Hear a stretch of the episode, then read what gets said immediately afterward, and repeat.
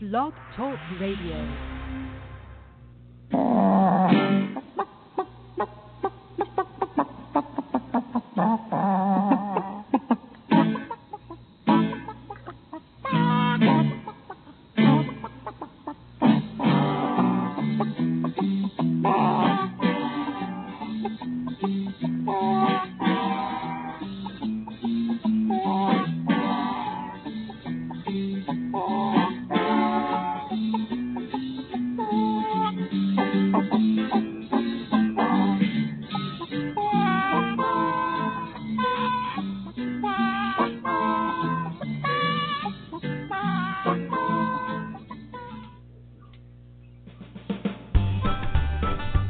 To Backyard Poultry with the Chicken Whisperer, brought to you by Kalmbach Feeds.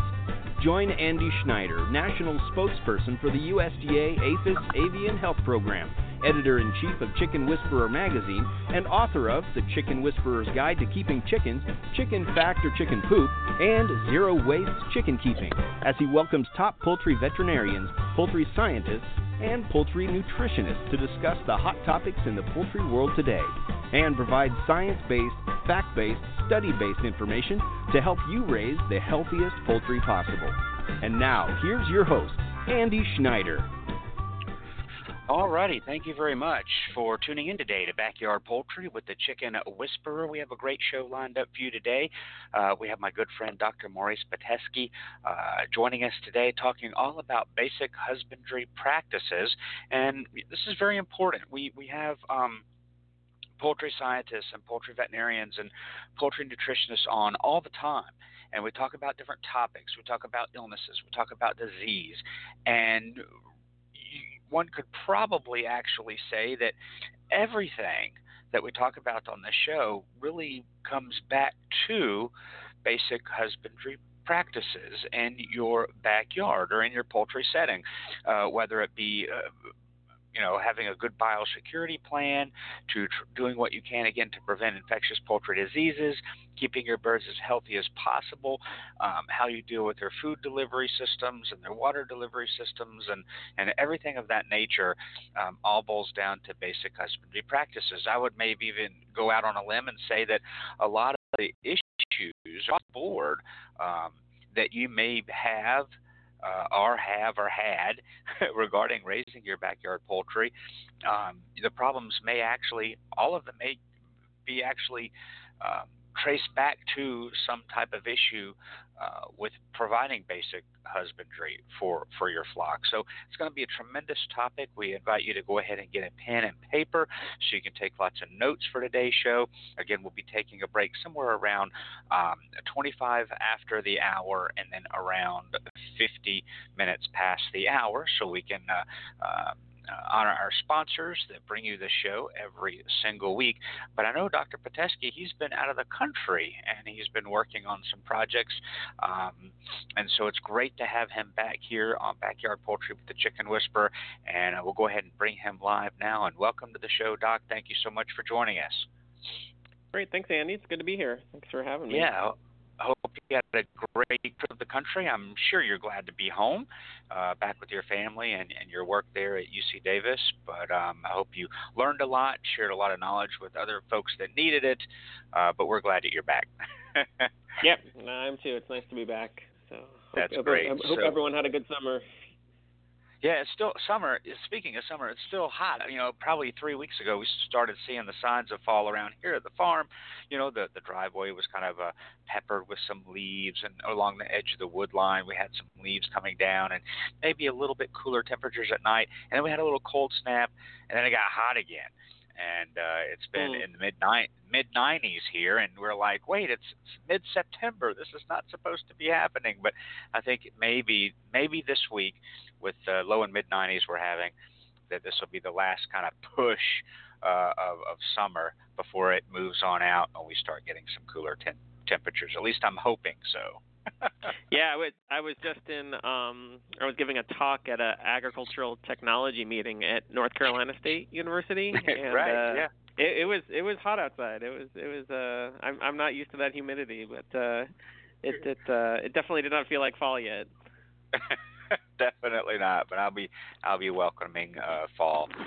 So um, basic husbandry practices is going to be a great topic today. Uh, I'm going to turn it over to you and let you have it and. Uh, let us know what, what's important for us to realize to know and practice in our backyards. Yeah, well, great. Well, while we're talking about um, kind of heat, that that's probably not a bad place just to kind of talk a little, since we're we're all still kind of uh, some parts of the country are still pretty hot. Um, sure. So one of the things you know we've talked about in the past is that um, you know birds kind of are what they eat, um, and eating in hot weather, just like uh, for us, you know, birds are, are typically will eat less in hot in hot weather. Um, and this has some, you know, really important things that, that we should probably think about a little. So, um, it, since it's hot, I'd just like to kind of just mention a couple things. It's probably not a bad place to start. Um, okay. So they don't eat as much um, when it's hot, um, and even if you you always want to supply cool water um, that's clean, and the best predictor of birds that will eat a good diet is how much water they consume. But even under the best of conditions, when it gets hot, um, they won't eat as much, and uh, that'll have all kinds of effects on shell quality. So when you pick up the shell, um, you'll have maybe potentially more cracked shells. They'll feel thinner, um, and again, that's just because um, because they're hot. They're typically excreting more minerals. Um, their blood um, pH will actually um, be higher, and they're they'll they'll be uh, and because of the amount of food that they're eating, they'll be taking less calcium in, and that combination of a high blood pH, not to get too into the weeds here, but that high blood pH and lower calcium uh, will contribute to making the eggs a lot thinner and and weaker. Um, so there's there's you know this is where husbandry and management really come in, and offering them water um, is really really important.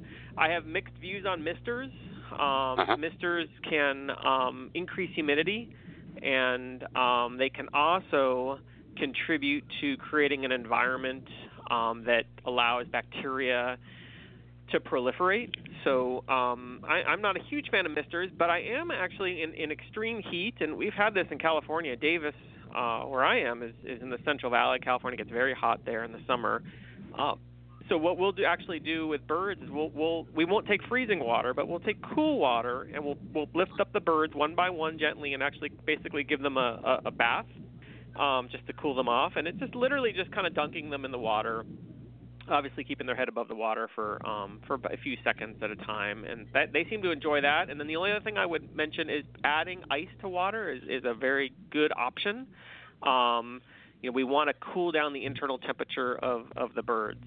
Um, so things to watch out for: pick up the eggs, um, but also look at the birds themselves. Um, so the eggs, obviously, as we mentioned earlier, they, the shells can be a little thinner. You can see a few more cracks, um, those kind of issues. But um, the birds in in hot weather, um, they can show all kinds of signs of stress or deficiency because they're not eating their proper diet.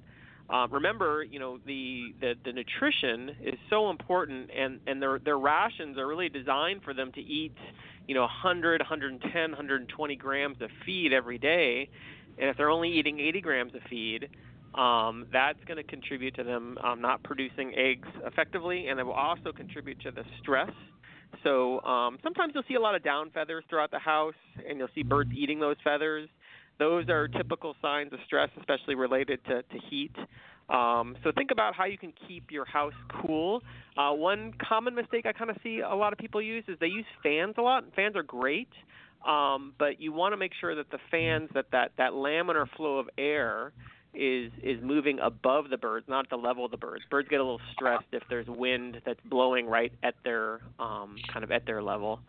Um, but having mo- air move around is a really nice thing too. In addition to that, to that cool water. Um, I'm glad to.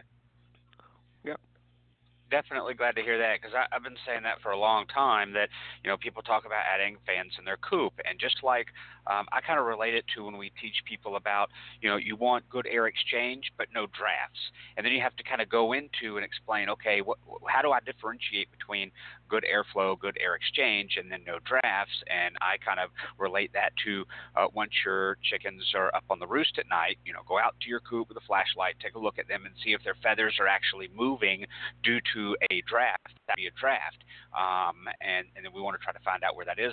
Eliminate that means we have to create another opening or, or vent uh, to continue that good air exchange and air movement, then, then we need to do that. And I've also shared with folks with adding fans uh, in their coop is that again you want that to be angled where it's not constantly blowing on them. Even at night, they like even in the summertime. Yes, even in the summertime, and especially even mm-hmm. at night, because you do get cool temperatures in, at evening. And you know, though a lot of folks like that fan running in the bedroom at night, just to have that constant air uh, hitting them all night long, I share with folks, is just not going to be good for the health of your birds. So I'm so glad uh, you have backed that up, and it kind of allows me to know also because I probably heard that somewhere from an expert like yourself, and so I've been sharing it. But to hear that even for me again, to let me know and reassure that yeah, I've been sharing the right information to folks all this time, uh, I appreciate that, and hopefully our listeners can appreciate that if they're doing that with the fans. I've also what you talked about misters. Not to get into that because that's a whole other show about things we can. Um, I, I, one of the issues I have with misters, um, like you said, uh, kind of pros and cons, is the the um, the bedding, making wherever you set that up, having that wet bedding there, uh, which is not going to be good for them um, or their health or you know biosecurity or again the pads of their feet. So that was one thing a lot of times i'll stress with folks about setting up a mister.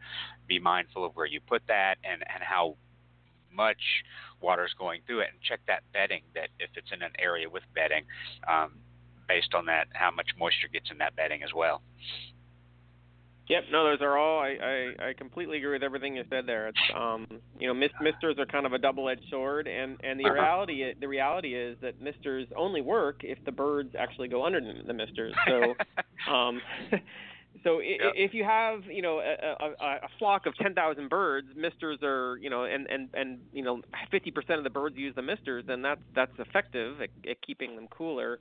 Um, but if you have 10 birds you know, putting them in, in, in a bucket of water for a few seconds and then taking them out, um, if that's not too stressful for them, is a, is a really good option to consider. Um, the most important thing when, when we when we have this heat, you know, birds are pretty resilient um, in in heat and cold, um, but you just want to kind of start assessing some of the stress kind of um, common signs that you'll see.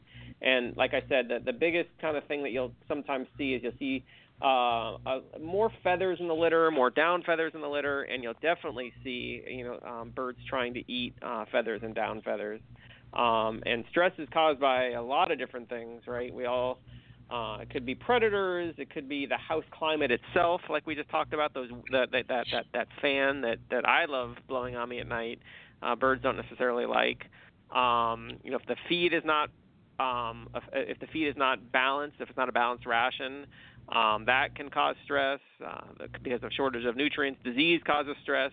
Um, so there's a whole host of things that can cause stress. But um, you know, this time of year, one of the more common ones, unfortunately, is just is just the heat itself. So you know, the big things to look for is just observe the stress, um, look for the quality, address the quality of the the eggs.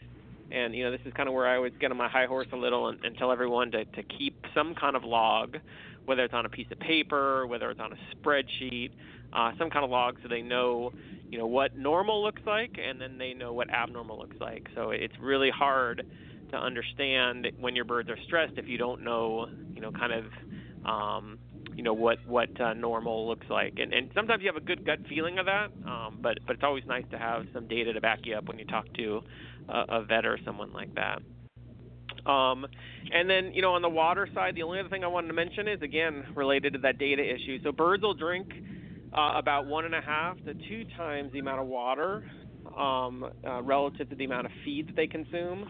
And birds will not eat if they don't have adequate water. So, um, water is one of those things that's so basic, and but also so fundamental that I think we have a tendency to kind of skip over. Um, so, whatever water system you use, there are all different types of waters, um, so there's nipple drinkers and round drinkers and drinking cups. Um, there's advantages and disadvantages to all of them. Um, so it's just important that whatever you use works and it keeps the water cool and keeps the water clean. So I'm I'm pretty agnostic on waters um, as long as they're doing what they're supposed to do. Um, So with that, I wanted to, you know, kind of bounce around, I guess, for the the rest of our time to kind of just go over some some some basics of of husbandry and, um, you know, making sure. It's, I, sometimes we don't have a chance to talk about all these, you know, kind of general kind of concepts of husbandry, and and I wanted to start a little just at the beginning. Um, so it's really important to work with with hatcheries and feed stores that are reputable. Um, and um, you know, the question is, what do you mean by reputable? So, as a veterinarian, you know, I'm I'm I'm highly concerned about animal welfare, and I'm also concerned about diseases, and, and those are you know the kind of perspective that I look at poultry uh, and chickens through. Um, so, you know, when I think about you know what's a what's a reputable source of birds, in in a perfect world, it would be um, birds that are uh, from hatcheries and feed stores that are part of the NPIP or National Poultry Improvement Plan. And, and the reason I say that is nothing's perfect, um, but NPIP is um, you know a very fundamental program that focuses on poultry health.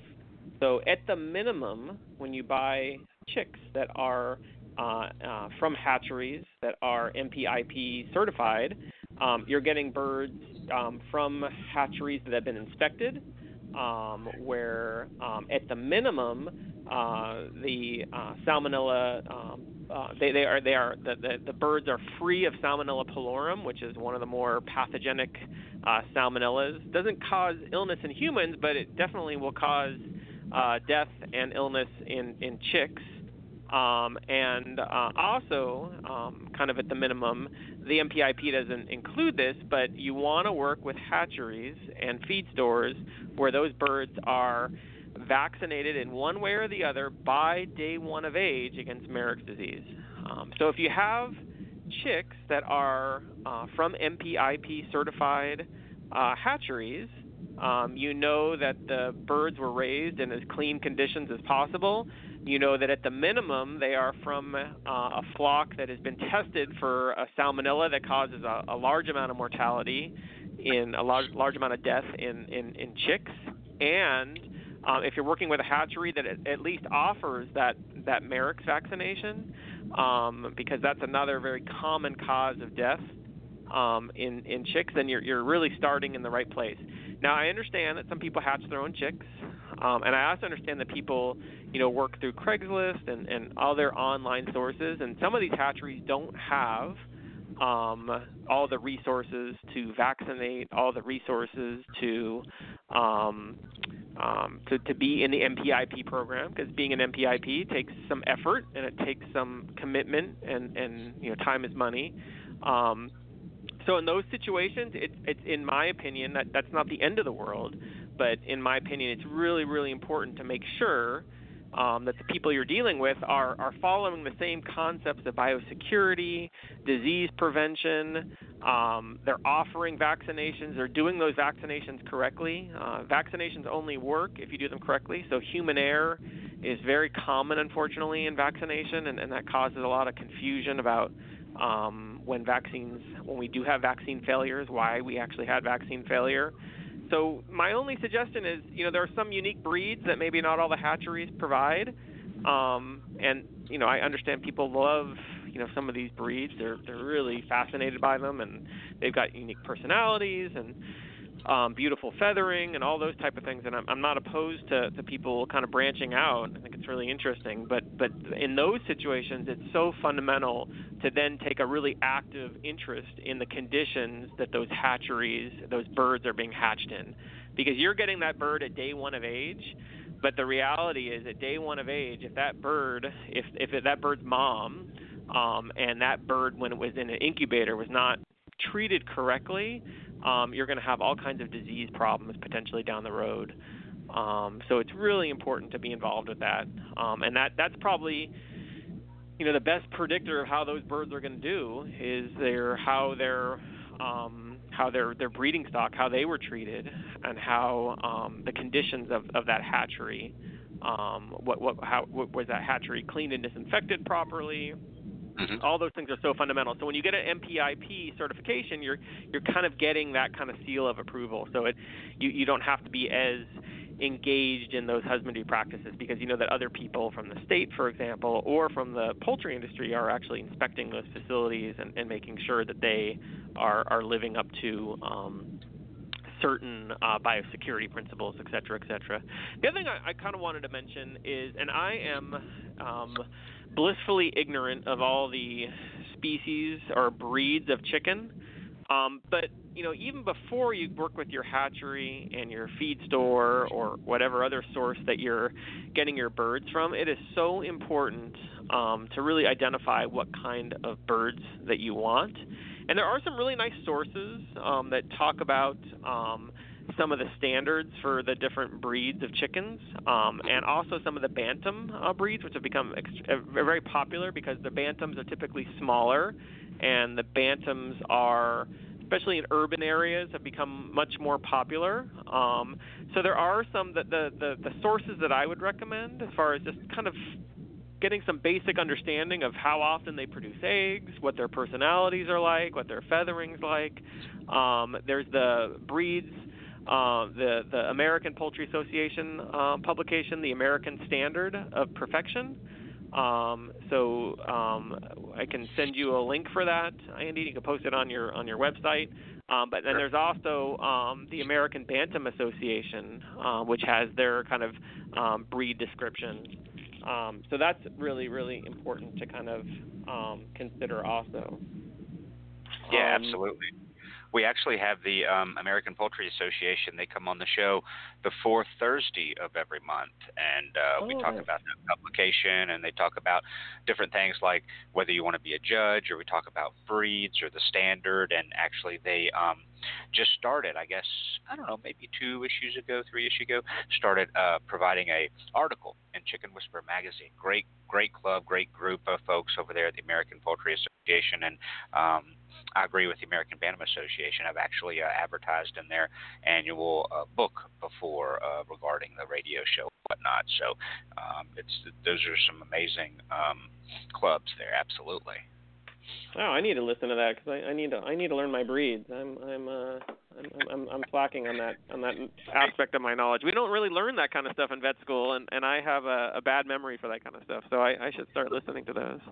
but there's so many, and I, and I tell folks too. For years, they'll they'll often send me an email say, "Hey, what breed do you think this is?" I said, "Hey, I, I'm the wrong uh, person for that because I don't show chickens. I don't go. I mean, we've covered them. We broadcast live from the poultry shows before, uh, but I don't show. I don't have time to show. I think it's great, uh, and we've had shows about again everything from washing a chicken for shows and everything else. But yeah, when it comes to uh, the all the different types, uh, I'm not your guy either to say, oh yeah, absolutely, that is a this or that is a that. Um, right, right. No, I've had.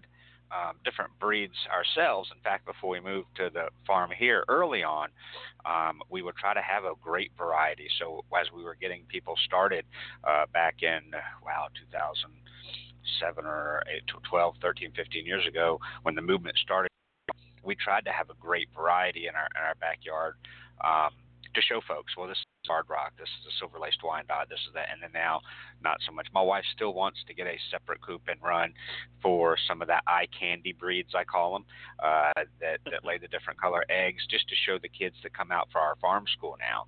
Um, so that's that's kind of on our our list to do here uh, as well. When we get a round to it, uh, of course that list is super super long.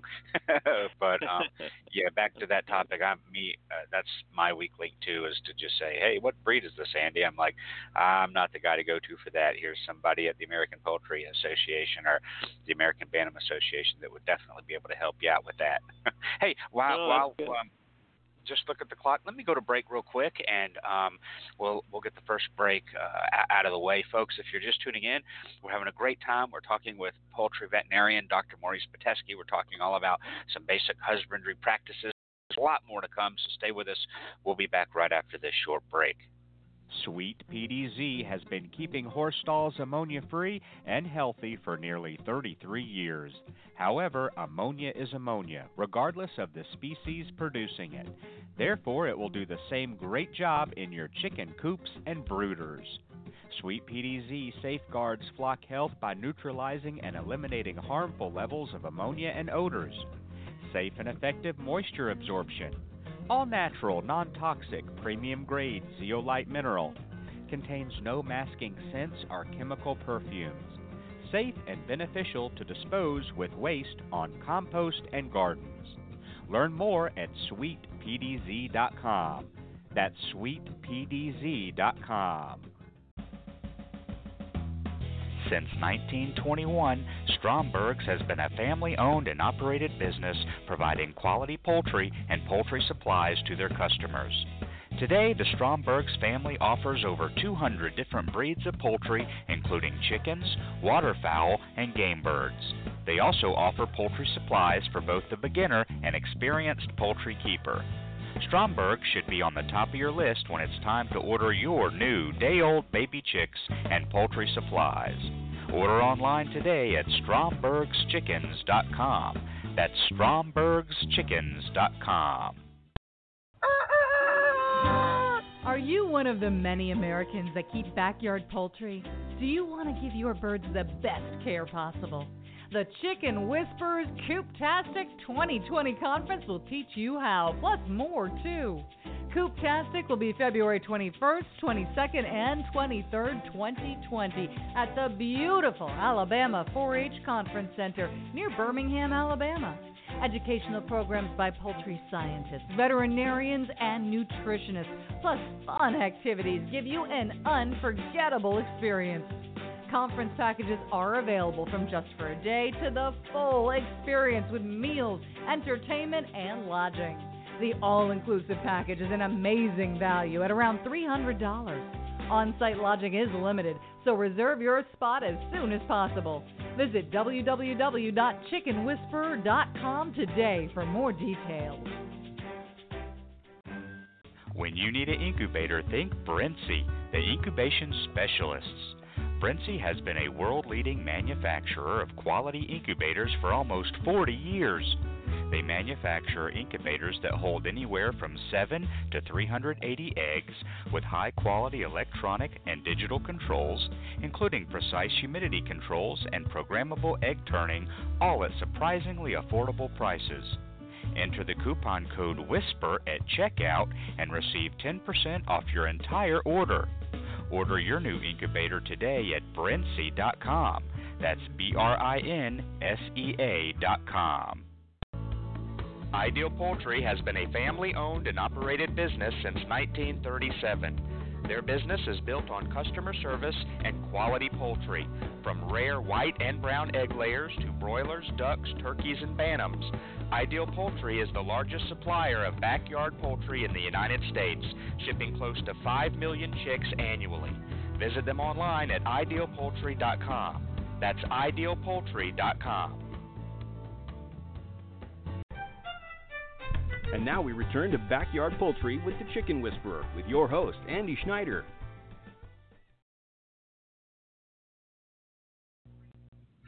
Alrighty, thank you very much for staying with us today. We're talking with poultry veterinarian Dr. Maurice Pitesky. We're talking all about husbandry practices. And if you just a minute, I want to check something here regarding a product that we promote um, called Chick Fresh. Um, and because I saw, I think I saw it on their website, but I don't think it's available yet on Amazon. But they've made the announcement over on their Facebook page. So uh, I feel confident that I can go ahead and make the announcement as as well, especially to all of you who are already using this product that found that product through us here uh, at, at um, Chicken Whisperer Radio and the the Chick Fresh product. But if if you know you know you can go to Amazon and find the Chick Fresh odor control spray and ammonia eliminator for your brooders and your coops and uh, gosh your uh, cat litter boxes and, and the garbage can in your kitchen. There's so many gazillion uses for it. Um, but uh, the bottle, one bottle itself is twelve ninety eight, and they have a two pack special for only twenty one. So it shaves you probably about four dollars if you buy the two bottle special, and a lot of you have, have actually done that. It, uh, absolutely amazing reviews on this. Don't just take it from me. But the announcement is that, and, and you, you regular users are going to be ecstatic about this they're coming out, I guess, with a concentrated bottle that uh, you buy the one bottle, and apparently that makes five of the large 24 ounce bottles. So all you do is you put like five capfuls in the bottle you've just finished, fill it up with water, shake it real good, and, and it's going to save you a ton of money. Um, I hear it brings the cost of the bottle down to under five dollars. So instead of twelve ninety eight a bottle, even if you buy the double deal at twenty one fifty for two bottles, which is what eleven twenty five a, a bottle, now you can get the concentrate, a small little bottle, uh, and whatever cap four or five capfuls pull per large bottle. And I want to say it's twenty four ninety five, but it ends up being less than five dollars. I think it's like four ninety nine for a bottle instead of twelve ninety nine. So those of you who are already using this product should be ecstatic about that. I do not see it yet on Amazon, and uh, they have uh, made the announcement. I know over on their Facebook page about the new smaller concentrated bottle. So that's fantastic news. Uh, but you can monitor Amazon for when it becomes released and ready to buy, because that will save you a ton of money for all of you that are already using the Chick Fresh uh, product. All right, let's get back over here to the uh, phone lines, and we'll bring back uh, Dr. Uh, Pitesky, and we'll continue with our topic uh, of husbandry practices. Great, thanks, Andy. Sure. Um, so um, these are some of the things I want to go over now are just kind of the basic um, kind of concepts of, of husbandry and, and what are the things that you need to really think about in housing and, and um, you know how do we reduce stress? How do we make sure our birds are are happy and healthy and provide enrichments? And a lot of this is you know as the saying goes, it's not rocket science, not brain surgery or, or anything like that, but it just requires um, effort and uh, uh, some knowledge and, and just um, that that uh, fastidiousness that that uh, hopefully um, we all have because we want to be uh, I would say somewhat perfectionist. We don't want to be perfectionists because perfection uh, kind of slows uh, any kind of innovation or, or, or things like that down. so there, there's a middle ground there. Um, right. So I just wanted to just uh, go over just a few basic things when we think about husbandry. So first thing is protection. So so birds are prey species, um, and we all know that. And uh, they're they're as um, useful and productive as they are. They're they're also very um, um, sensitive to all kinds of things. Um, so we talked about draft, and we want to make sure we protect our birds from a draft because draft increases stress, and, and stress is, is a common cause of of sickness and death. Um, but we also want to um, make sure that we have good fences um, between our birds and all of the things that are on the outside. Um, the most common, the two most common mistakes I see are uh, the fences are never. Um, often, I do not see fences that are buried. Um, so they need to be buried at least four, five, six inches deep um, because uh, raccoons, uh, for example, are really good about burrowing under the ground, and other rodents are really good about burrowing under the ground. So I see people that have that fence line go uh, basically just to um, the um, the dirt line, and that's great, but it doesn't address uh, if something wants to get in there that's a rodent. Um, they're they're kind of designed to do that. So burying that fence line six inches down is really important, and making sure that that um, at the fence line that in a perfect world you're not just covering it in six inches of dirt you're actually using gravel. So my recommendation is six inches wide of gravel and six inches deep. Um, and rodents typically do not like uh, burrowing through gravel. They love burrowing through dirt. Their nails and claws are kind of designed to do that but gravel is not not in their wheelhouse. So um, that's one kind of common issue. I, I realize that some of these fence lines are, are pretty long. So, um, again, this is a perfect example of not to make um, perfect the enemy good. Do the best you can. But um, that's one common mistake. And the second most common mistake, uh, or probably equally um, what I see, is um, you know, obviously there are predators that are able to fly, so owls and other raptors, hawks, and things like that. So I see people with these amazing fences um, but I don't see any fences over the over the top um, of the coop. So having some kind of netting or um, wire mesh or some kind of material to, to prevent um, um, any kind of raptor or other uh, predatory bird from getting um, to your chicks and your chickens is really really important, and it's that's probably um, even more common than than not bearing the fence as far as uh, kind of that protection issue. Um, the other thing when you think about protection is, is don't tempt fate by you know keeping uh, feed um, out all night long because when you have that feed out at night, um, owls uh, and other nocturnal um, predatory and non-predatory species are going to try to get into your coop. So you you are just inviting them in, and um, you know the way. Just think, you know, put yourself in their um, in their in their shoes, so to speak. Um, when they see that food or that water um, or you know whatever else, a chicken scratch that's on the ground, they're like, oh my god, I got to get in there. So. Um, you know, even with the proper fencing, if you're keeping that feed out and about, um, you're just, um, you know, it's the equivalent of, you know, leaving like a pie, a warm pie on the, uh, you know, on the back porch um, at night, and you have kids. You know, someone's gonna wake up in the middle of the night and and take a piece of that, right? Um, yeah, there's me. enough, there's enough blame to go around. Yeah, uh, me, me too. Me. Me too. Yeah, um, exactly. I'm, I'm going to add one more thing in there. You're much too kind regarding burying the fencing because I always tell folks 12 to 18 inches. They hate me because Oh of my that. gosh. So, and because I tell them, I'm like, um, I think one reason why people uh, one reason why we see so many predator attacks, and I tell folks, is that at the end of the day, we've discussed it with you and, and Dr. McCrea and, and everybody across the board that's come on the show.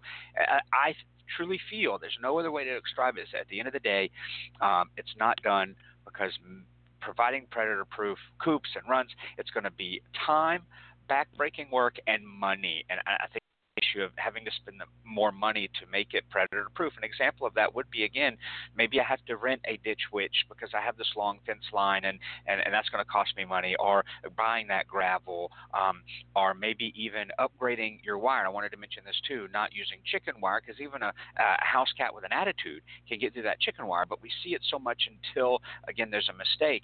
So how's that going to cost you more money? Well, now you've got to buy the hardware cloth instead of the chicken wire, and that's going to cost you more money. And and having that Mm. cover, uh, not just as you said for for the raptors and, and predator protection, but also biosecurity as well. Um, but but yeah, so I think a lot of times at the end of the day, uh, and we're all guilty of this, is that well maybe I can get by, or I'll be okay, or I just it's not in the budget. And I've told um, thousands of people speaking. It's like I'd almost rather you start chickens next year instead of this year. Save an extra twenty or thirty or forty or fifty dollars a month, and then next year when you do it, you do it one time, you do it right. You spend them more for the hardware cloth instead of the chicken wire. You bury that thin Ditch Witch or whatever the case may be. You get that gravel. You you know uh, have that. You have the money for the roof, uh, roofing and protection. Um, but I wanted to add that specifically about the uh, the chicken wire versus the hardware cloth because people just think, oh, chicken wire, that's what I need, and it'll be a it'll do a good job keeping chickens in, but it won't do a good job keeping the predators out.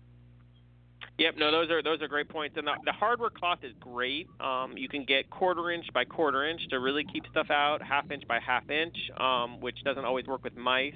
The only challenge with hardware cloth, it can be challenging to work with, and it, it'll cut you up. So you just Mhm, need to be real cautious when you work with it. But that stuff is great. Um, it is it is it is rodent proof. And yeah, chicken wire is uh is I, I don't know what chicken wire is good for, but not not for chickens. I, I completely agree there. Um, there's other materials that people can use. So if they, they, they if they have had bad experiences with hardware cloth, which I, I've gotten sliced and diced a little by it, but it's just the way it is.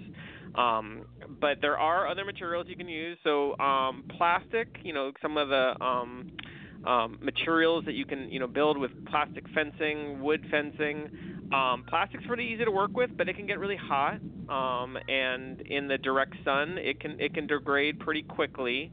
Um, wood, you know, I'm biased. Wood looks better. I think a lot of us probably agree to that. Um, it's it's heavy though, and it can be difficult to clean and disinfect.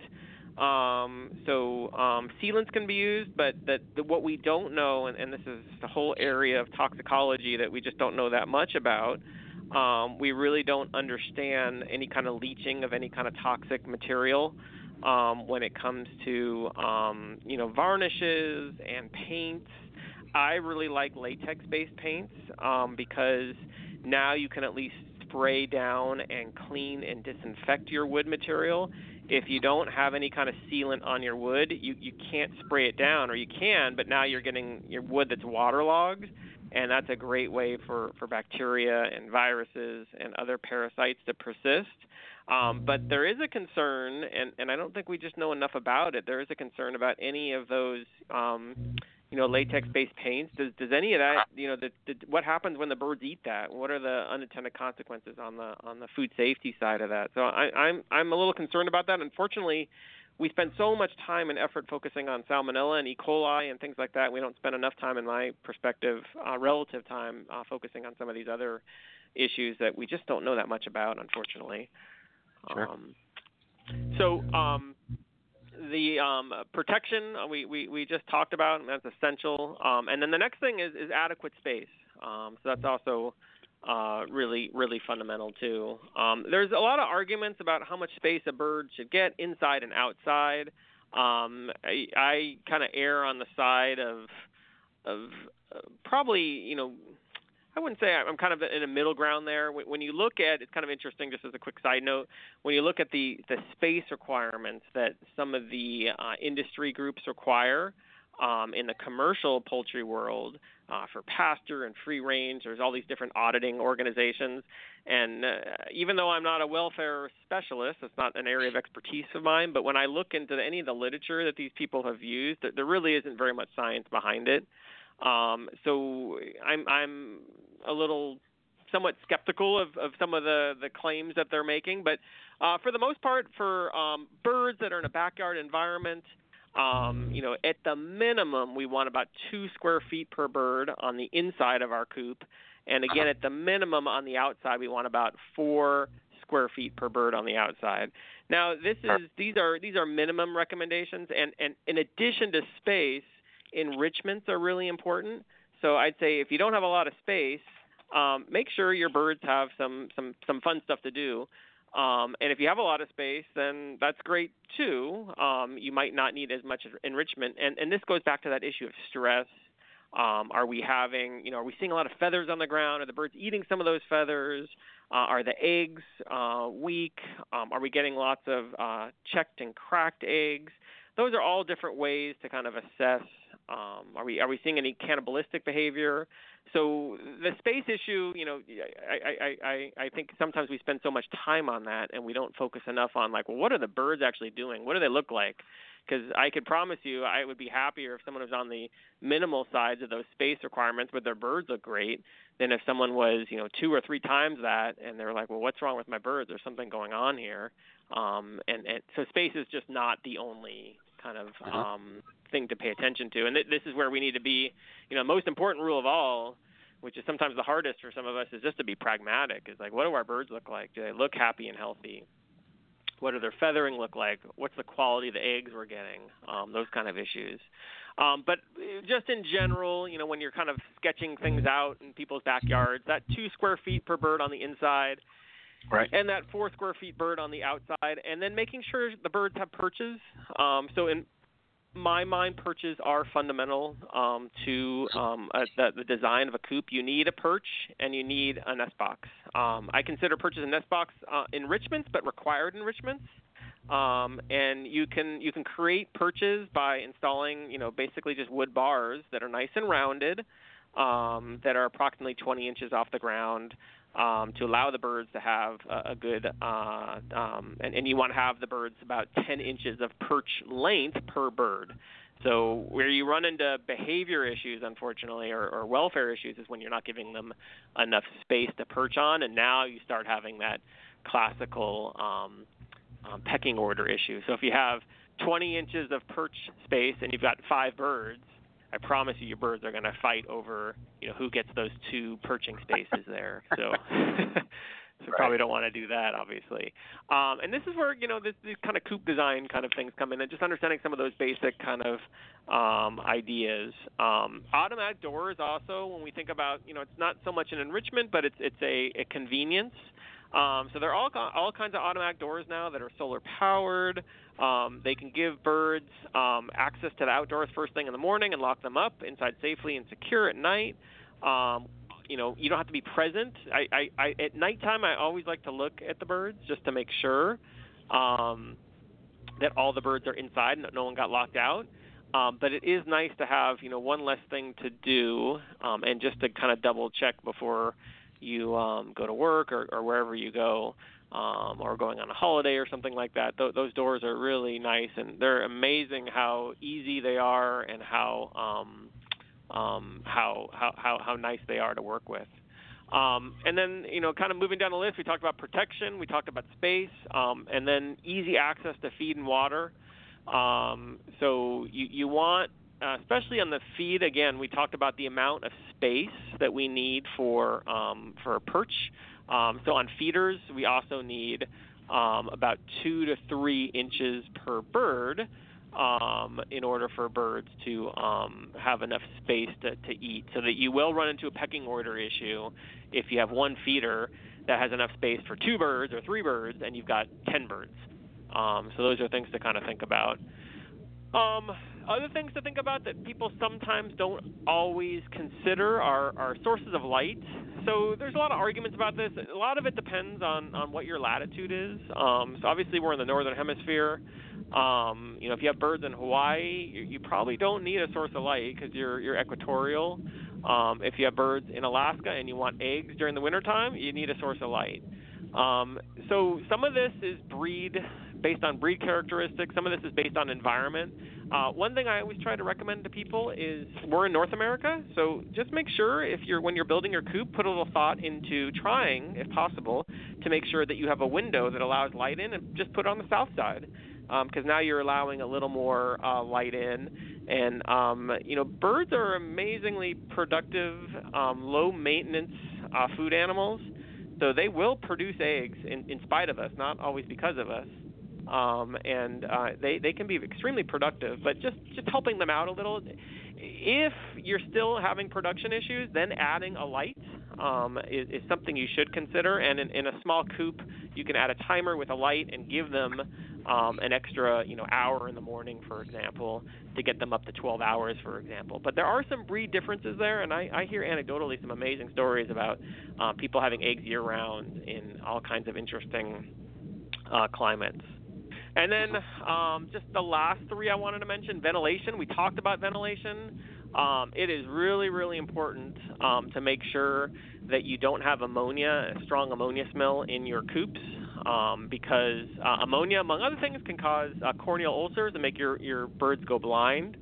Um, it's also not good for us. Um, so a lot of us have kids. Uh, we want our kids to be able to uh, learn the basics of husbandry and taking care of animals and, and those kind of responsibilities. So um, it's just important to make sure, just like we like fresh air, fresh air is good for us. Uh, making sure that we have um, good um, circulation of air, uh, for the birds while still considering the, the issue of airflow at the level of the birds. So, just to reiterate what we talked about earlier, we don't want that air uh, flowing at a high rate where the birds are. That's, a, that's actually a source of stress.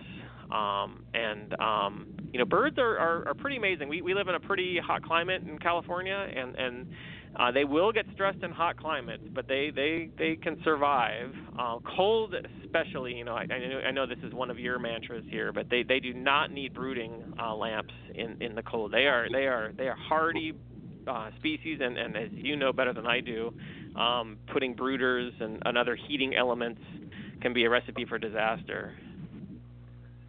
Yeah, absolutely. Um, We've been talking about that for uh, um, yeah, dec- over a decade with that, just because of the number of fires we we put out, and, and I kind of go back to more of a. Uh, a, a way to kind of convey that to folks that you know uh, chickens have been domesticated for about a thousand years, and you know we've only had electricity in, in most of America for about a hundred or so years, and which which kind of tells us chickens have been doing just fine without heaters in their coops for about 7,000 years. Um, so I start at that point and then continue to go on. Um, and that's in, in, our book that you were a contributor with is the Chicken Fact or Chicken Poop book, where we talk about that. And that, that one, I think you'll agree, that one topic about chickens don't need heaters in their coops, that's, I think, the only one in the book that got both a fact and a poop mark, just because I guess based just based on kind of like, and I think Dr. McCrea was sharing with that one was, um, you know, if, obviously if you're doing something for uh, commercial production or production for, for whatever cases, and you're looking at, you know, I got to get the most eggs, and you, you got your lighting system going on, you got your temperature control to make them as comfortable as possible, so you get the most eggs possible. So you know, she she touches on that a little bit, where yeah, in most cases, people listening to the show, it's going to be yeah, poop you're not going to need a heat source. But for those others that may not fall into that category, production and other things, uh, it, it, it may pertain based on whatever it is. But yeah, we've, we've been harping on that for years and years and years about just the dangers of those and them not needing the heat. Um, I, I saw one actually today that you might get a kick out of, and, and the, media, the the first thing I thought of was, okay, chickens aren't uh, mammals and, and, and they're not like a calf or a cow or these other animals where we may have to do this. But someone was uh, on a chicken forum talking about well, guys, winter's coming up soon. I need to know what I need to change in their diet to fatten them up for winter.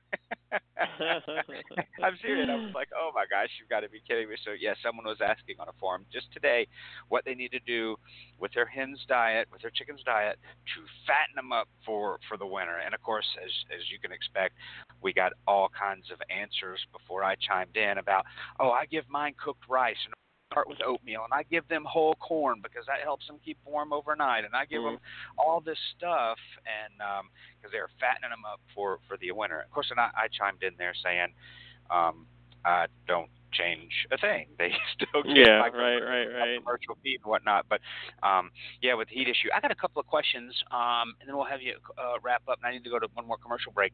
You did mention round roosts, and and, and I would love to elaborate a little bit on that.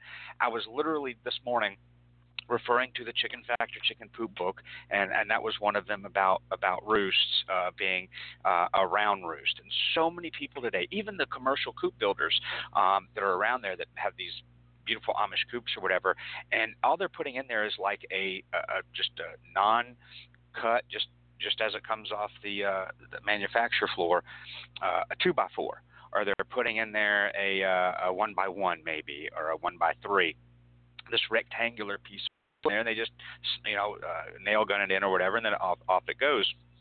But I noticed in that uh, from Dr. McCrea, the chicken coop book this morning, uh, that she also recommends the the round roost. Can you can you let us know the for their especially new newbies that are listening the importance of that round roost versus just putting in a, a square two by four in there or a one by one or something like that.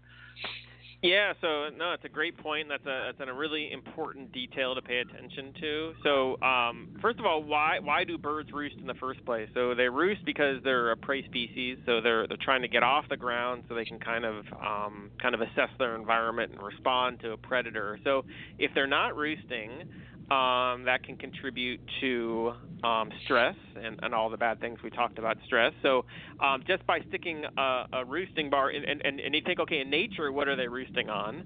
Um, they're not, you know, roosting on two by fours. Typically, they're roosting on branches, and that makes sense when you think about, you know, kind of um, if you're trying to do, you know, just as, as you can anthropomorphize a little here, just as humans with our hands, we, we try to we can probably grab things that are round a little better and get a better grip on them. That's the same thing with the chicken's feet. And so what happens is if you don't have a round roosting bar, it's not the end of the world, but it's not ideal in the sense that now um, let's say they're using you're using a, a one by one or a two by four, and the way that they're gripping um, those roosting bars is not ideal, and all kinds of bad things can happen on, on if the roosting bars are not the adequate size and shape. Um, and the most common thing that I'll see is first of all they just won't use the roosting bars, so you'll put that bar in there and they're not using it because it's not comfy and they can't really, you know, kind of utilize it and grip onto it appropriately. And when they do use it, you will get increased um, occurrence of a disease called bumblefoot often because um, the bars themselves, um, the wood can create slivers um, if it's not smooth.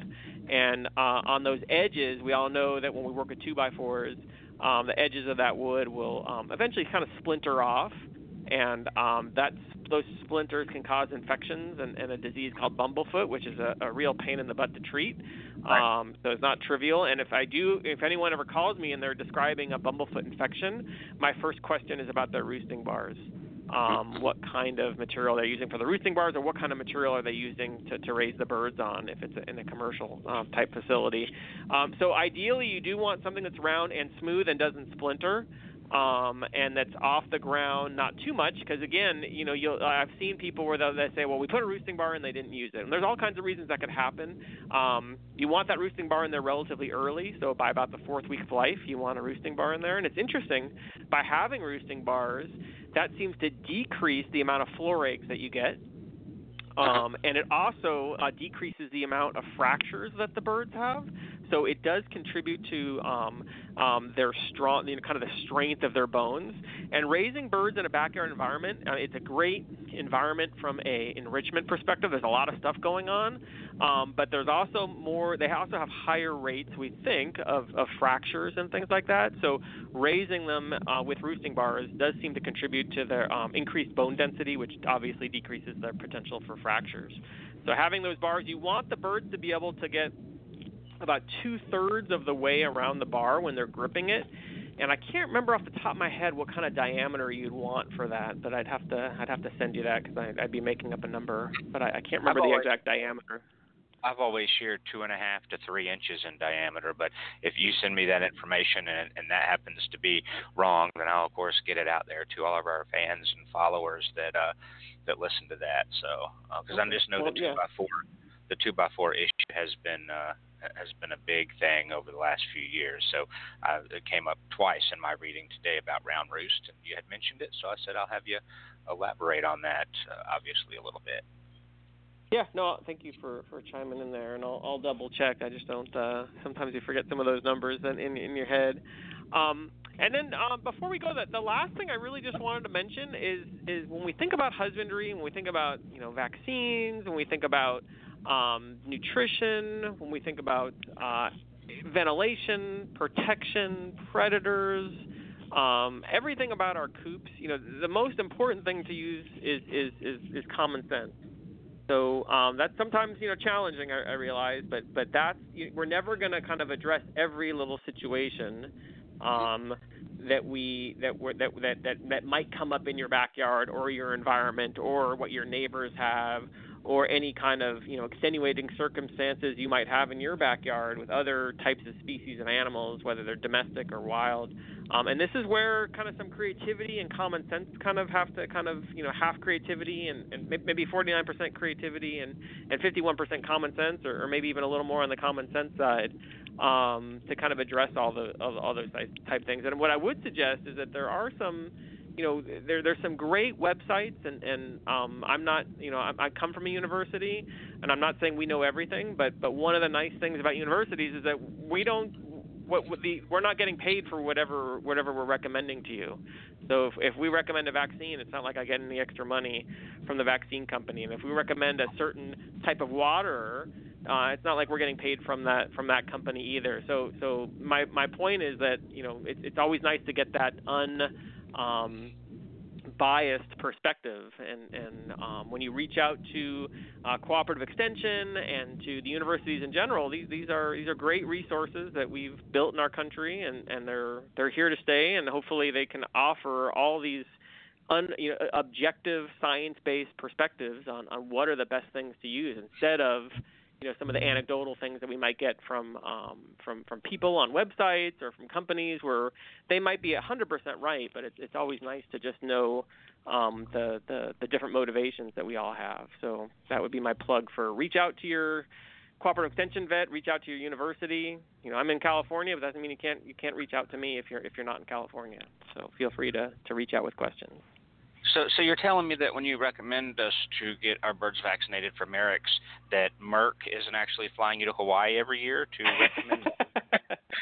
Unfortunately, no, no. That's the first thing I thought of was Dr. Pitesky's flying to Hawaii every year. 'cause- I know. For for every person I convince, I get a I get a new uh, gold uh, gold watch for every thousand person.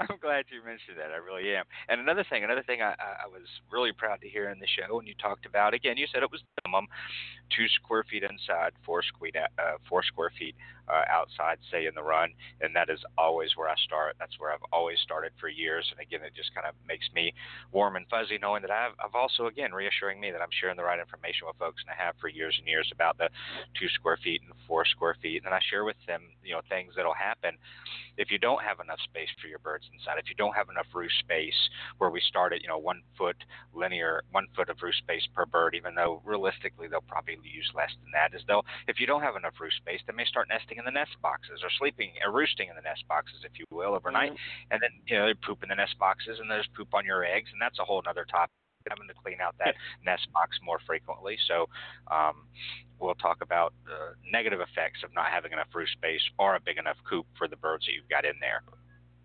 um, which uh, which we try to do. So um, it sounds to me like you've kind of wrapped everything up on your um, outline that you wanted to share with us today. Is that correct? Yeah, no, that's a okay. that's a good stopping point. I think I've asked all of the questions that I've had. So uh, thank you so much for another great show. It was uh, fascinating, and uh, I learned a lot, but it also reassured me of a lot of things that I've shared when I do speaking engagements and things. And we're so glad you're back in the country. Oh, we will wrap up with this. Um, unfortunately, um, some not so great news. We heard there, I believe there were at least one, maybe two recent um, findings of the um, uh, Newcastle uh, out in California very recently. Yes, correct. So um, San Diego um, County now has been affected, um, which was outside of the quarantine zone.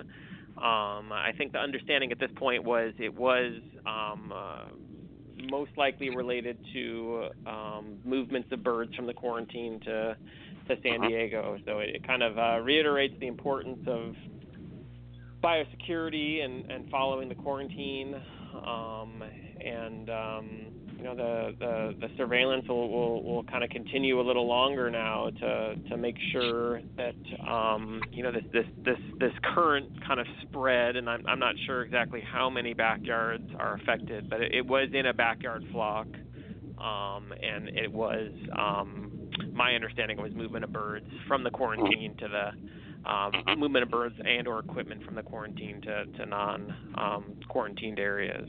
So it's uh, disappointing, and then the longer the virus persists, I think the, the, the concern that I have is that the the virus does not do well in hot, dry environments. So as we move into fall, um, the hope is mm-hmm. really that we can um, um, make sure that the virus is uh, inactivated and uh, reduce as much of the viral the virus that's in the environment as possible before the uh, uh before the fall and winter come. I remember you said that on an earlier post, and if you weren't going to mention it, I was about how we were hoping that it would be pretty much eradicated before we got to fall and winter. And also, I know a lot of people were bummed out because they were literally had X's on their calendar. I think we were out to October of when those bans would be lifted and the quarantine would be lifted uh, with the last uh, positive. But now that calendar has has started over, so we're probably towards the uh, I think it's 120 days, four months, so we're probably at least through the end of this year anyway. Um, hoping yeah, that we yeah, don't exactly. pop up for for the winter time. So, well, Dr. Pitesky, thanks so much for coming on, spending your time with us, and uh, educating all of us uh, on your expertise. And we look forward to having you back here next month. Great. Well, thanks for having me. It's good to be back. Great. Thank you so much. You take care. Uh, all right, we'll be back right after this short break.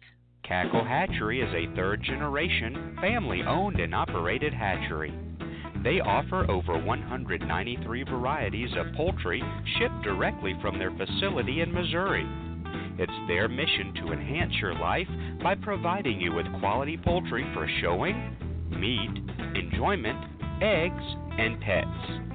They specialize in hatching purebred poultry and shipping day old chicks right to your local post office since 1936.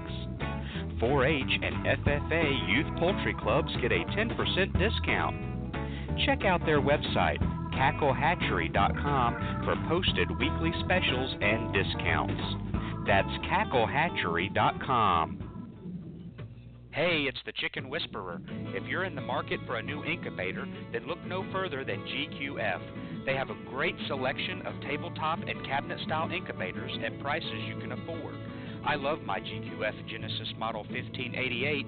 It has a large picture window and an automatic thermostat, which makes for a better hatch every time. Go pick out your new incubator at gqfradio.com. That's gqfradio.com. At Kalmbach Feeds, our layer pellets and crumbles are all natural, antibiotic free, with no animal byproducts. Formulated just for laying hens, our feed is fortified with essential amino acids and calcium to ensure maximum production of nutritious, tasty, strong shelled eggs. From our family to yours, feed your hens the way nature intended pure, wholesome goodness. Kalmbach Feeds. Find a dealer at kalmbachfeeds.com. That's K A L M B A C H feeds.com. Or order your layer pellets and crumbles today on Amazon.com. Kalmbach Feeds is a proud sponsor of the Chicken Whisperer. Metzer Farms is now hatching and shipping the premier egg layer. This girl is consistently laying jumbo eggs with a higher nutrient density and lower water content than your eggs now. She is an extremely hardy bird and the most heat and cold tolerant egg layer available, allowing for year round outdoor production. An eggshell unmatched in sturdiness and thickness, making cracks a thing of the past. Increase your health and double your egg profits. Of course, we're talking about ducks. Duck eggs are revered by chefs for their succulent flavor and by bakers for being the better baking egg. Learn more about this extraordinary duck, the Golden 300, or any of our other 35 plus breeds of ducks and geese at metzerfarms.com and order your next flock from us. And now we return to Backyard Poultry with the Chicken Whisperer with your host, Andy Schneider.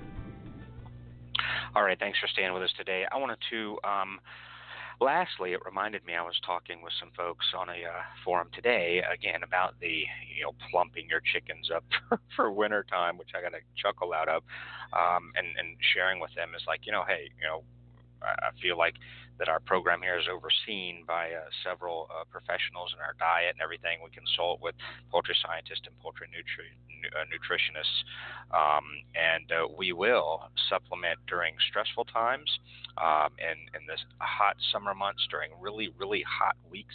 We will supplement um, with a uh, water additive uh, called Chicken Delyte. And you, you guys know me. The reason why I was, um, uh, they approached me, and the reason why I was very accepting to them was that their product uh, is designed by um, folks with a lot of letters after the name that know chickens. It's actually a global uh, supplement company out of Germany. Uh, and I say global, so um, their products are used worldwide and um, uh, so, so that attracted me. And then I said, okay, I'll use it, and I've used it for for a while, and um, we have it here. It is a staple now on our farm, and we use it during stressful times. When, when our chickens, we we have one set, maybe two sets of chickens here on our farm, in two separate coops. Uh, we got several uh, that are due to molt this year, and so when they go into their molt um, I may um, supplement just into their water instead of doing things that you hear online like cat food and tuna and all that garbage. Um, we'll add some of this um, uh, chicken Delyte to their water during their molt because it is it's designed for poultry. Cat food. Dr. Brigid McCrea, poultry scientist, uh, and other poultry nutritionists have said no to cat food, no to cat food. Um, and, and tuna and things like that. So uh, use a, use a product designed for poultry if you feel like you want to up their protein during their molt or coming up uh, in the beginning of winter. So we'll be using that. You can find it on Amazon like so many things today. Just research Chicken Delyte, D E L Y T E. Um, and it has also uh, great reviews for people who have used it. So don't take my word for it. Look at the other folks that are reviewing it that actually use uh, the product. And I'm going to wrap up here as well to give you one more uh, little uh, punch about Cooptastic 2020. Uh, the vendors are, are coming out it's it's amazing the vendors that have signed up so far, and we're going to be starting to reach back to them because the vendor fee is going to go up in on October 1st. So we want to kind of get them all together before October 1st. We know some that will look at their schedule a little later on. But you know, we've got McMurray Hatchery that's going to be there. We've got Ideal Poultry that's going to be there. We've got Small Pet Select that's going to be there. We've got uh, Innovation Pet here. We have Hog Slat that's going to be there. We've got um, Metzer Farms that's going to actually be there. I don't know. Uh, we've got uh, American Wood Fibers that, that, that is sponsoring. We have uh, um, Urban Coop Company that is actually do, doing sponsoring. We got Princey Products is going to be sponsoring. Uh, they've donated some great door prizes, and Urban Coop Company donated a $1,200 coop for us to give away to all the attendees. Um, I'm trying to think who else is on the on the vendor list, but um, the vendor list is going to be incredible. The vendor area, wow! You want to talk about the who's who in the poultry product and poultry feed industry? Um, it's going to be uh, amazing. I believe Kalmbach Feeds is going to be there. Uh, ADM has showed interest in being there. Nutrena's uh, showed interest in being there. I reached out to Purina, still waiting back on them. They, they got me feedback saying we haven't quite started planning our 2020 yet, but we'll get back to you. So the vendor area is going to be just second to none uh, regarding one place where you can go and meet all of your favorite companies in the backyard poultry industry. You know what else is second to none? Our speaker list. Nine poultry professionals from three different poultry science universities Auburn University, North Carolina State University, and University of Georgia, poultry veterinarians, poultry nutritionists, poultry um, uh, scientists. It's going to be fantastic, and they're all going to be speaking on all these different array of topics. It's going to be we got entertainment in the evenings for you guys. We've got bonfire with s'mores. We've got a motivational magician on Saturday night that's going to wow us and really uplift us, and uh, all the all all meals included, all your entertainments included, the entire uh, outbreak sessions are included, $299. Your hotel is included. Uh, how you get there is on your dime, whether you hitchhike or take an Uber or fly or drive, all that's on you. But once you're there, once you arrive and you park in that parking space, it's all inclusive. $299. That's two night hotel, I think it's six, one, two, one, two, three, four, six meals, all your snack breaks, all your entertainment. It's you can't beat it for $29, plus you're getting all this fabulous education from all of these uh, experts from these major poultry science universities. So we really want you to attend. Um, it's very important. Just go to cooptastic2020.com. This has been Backyard Poultry with the Chicken Whisperer with your host, Andy Schneider. For more information, find us on the web at chickenwhisperer.com, on Facebook by typing in The Chicken Whisperer on Twitter at Backyard Poultry, and on Instagram at The Real Chicken Whisperer. Thanks for listening.